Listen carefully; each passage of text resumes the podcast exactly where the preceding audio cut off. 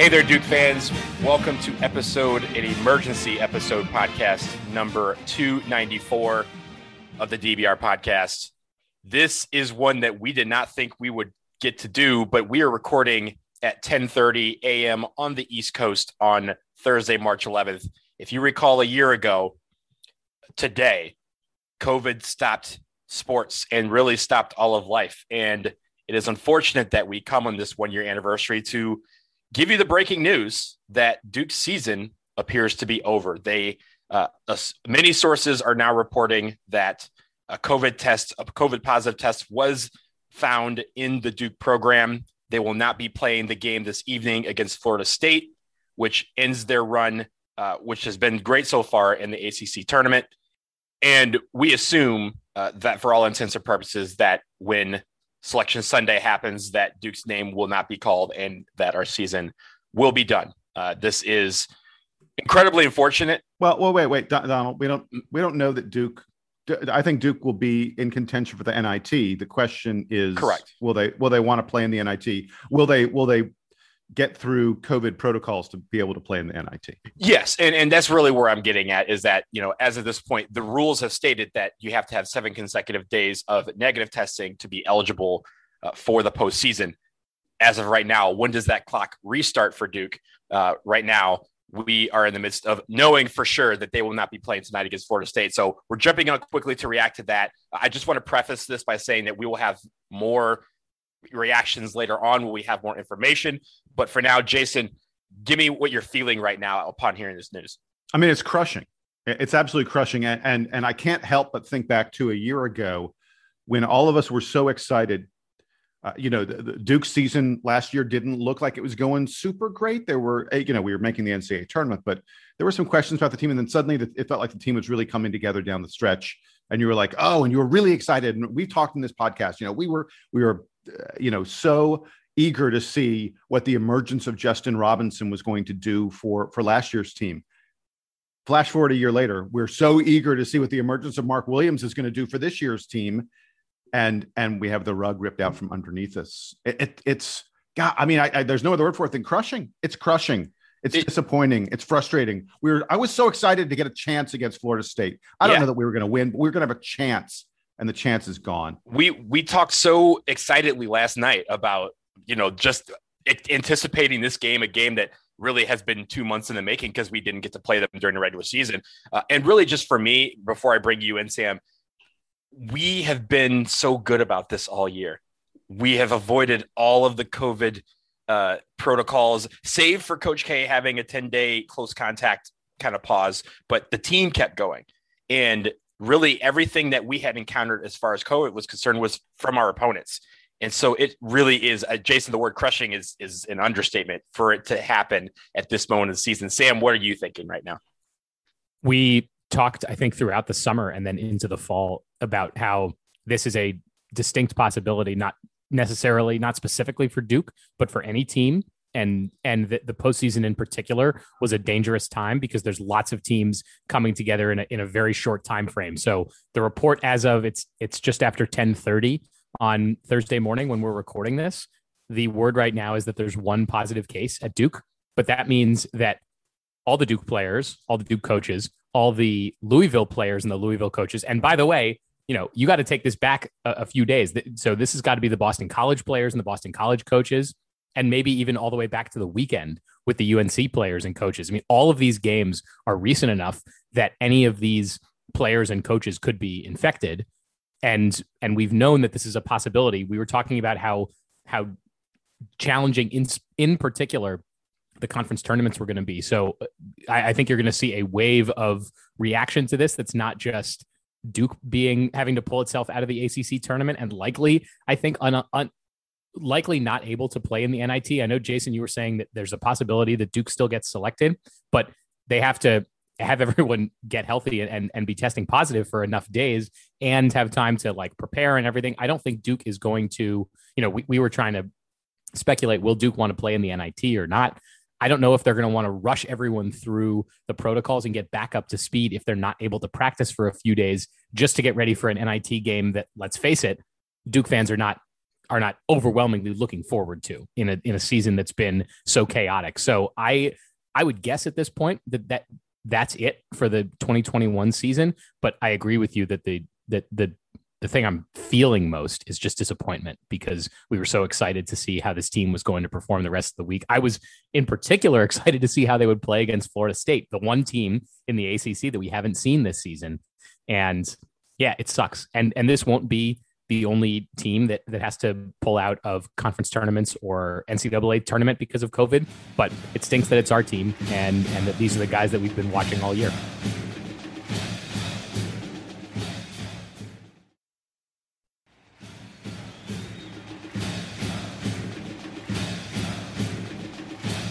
I will note, I think it's important to note this. I don't, and I want to say this by saying, I don't think there is a link between what is happening on the Duke team and what I'm about to say.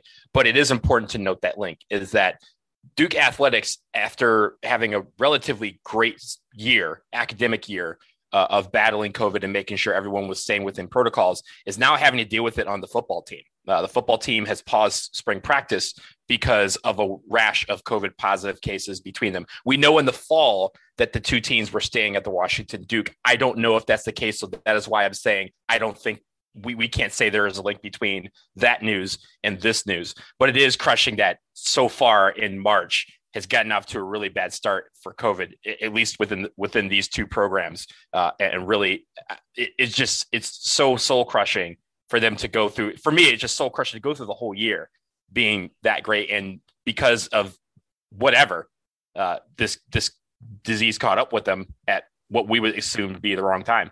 Uh, so uh, the Chronicle, the Duke Chronicle, has reported that uh, the university there, has been a spike of COVID cases around Duke's campus in the past couple days, and and they're saying that administrators think that one of the reasons for it is the the Duke the newly formed Duke Interfraternity Council, the frats around Duke had had lifted restriction and had uh, recently and had allowed in person uh, recruitment, I guess you would say. Um, you know for for these fraternities. And uh, you know what that means is there's no way it means parties.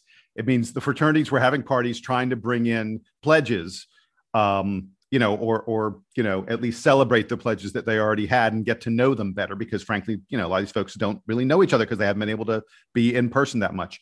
And and there's a strong belief at duke um, in the administration that, that there's been a spike on campus because of these fraternity parties now, uh, look, I know that the basketball players and the football players, all the athletes have been trying to stay separate, but it's not hard to imagine that if some of that was going on, maybe some of them went, or maybe someone they know went. And it, it, it look, that's the way COVID spreads. But you're right, Donald. Duke did a great job. Duke Athletics did an amazing job for a very, very long time of not having these problems. And now they have reared their head at the worst possible moment. Remember going all the way back to late summer and into the fall, how we said that opening the campuses is just asking for COVID to spread. I don't know, you know, because that that reporting, I, I saw that same reporting, Jason, about the the sort of new interfraternity council that has formed. That it's sort of the off-campus version of what I guess was the on-campus interfraternity council. I know that that that reporting is out there. We don't know what what's going on on campus. None of yeah, us. Yeah, I, I, didn't. But, I didn't mean to accuse. I, I wanted like, yeah, yeah, it's yeah. certainly possible. But this is what happens when a lot of college students get together. And we were we were all in college once, and we know how this works. And try telling a bunch of college students that they can't get together and can't drink in off-campus houses together and can't do all the stuff that they like to do. Good luck with all of that. And and I, I think that the the you know I I actually wouldn't be surprised if the basketball team were properly isolated and that this just happens, right? They're walking around inside a hotel all the time, uh, even if they're only, even if they're in their rooms or in the facility most of the time, they are still inside buildings a lot. And they were in the Greensboro Coliseum yesterday, where all the ACC teams have been in the last couple days, all walking through the halls and and using the locker rooms. And sure, they're being sanitized and everything, but they're indoors a lot and they're with other people a lot. So I, think it's somewhat inevitable that that people are going to get sick, and and this is what we have to deal with. It I, mean, we're going to keep saying this, but this this sucks. This, is really the worst. And, and I, I, think for me, yeah, you like. I mean, look, there are no words. I, we can keep on talking, but there are no words. Uh, uh, we've said it. It it's it's awful. We feel cheated the same way we did last year. I, I don't know what more there is to say. the, I mean, this is what happens when you are trying to grasp for answers for something that really can't be answered.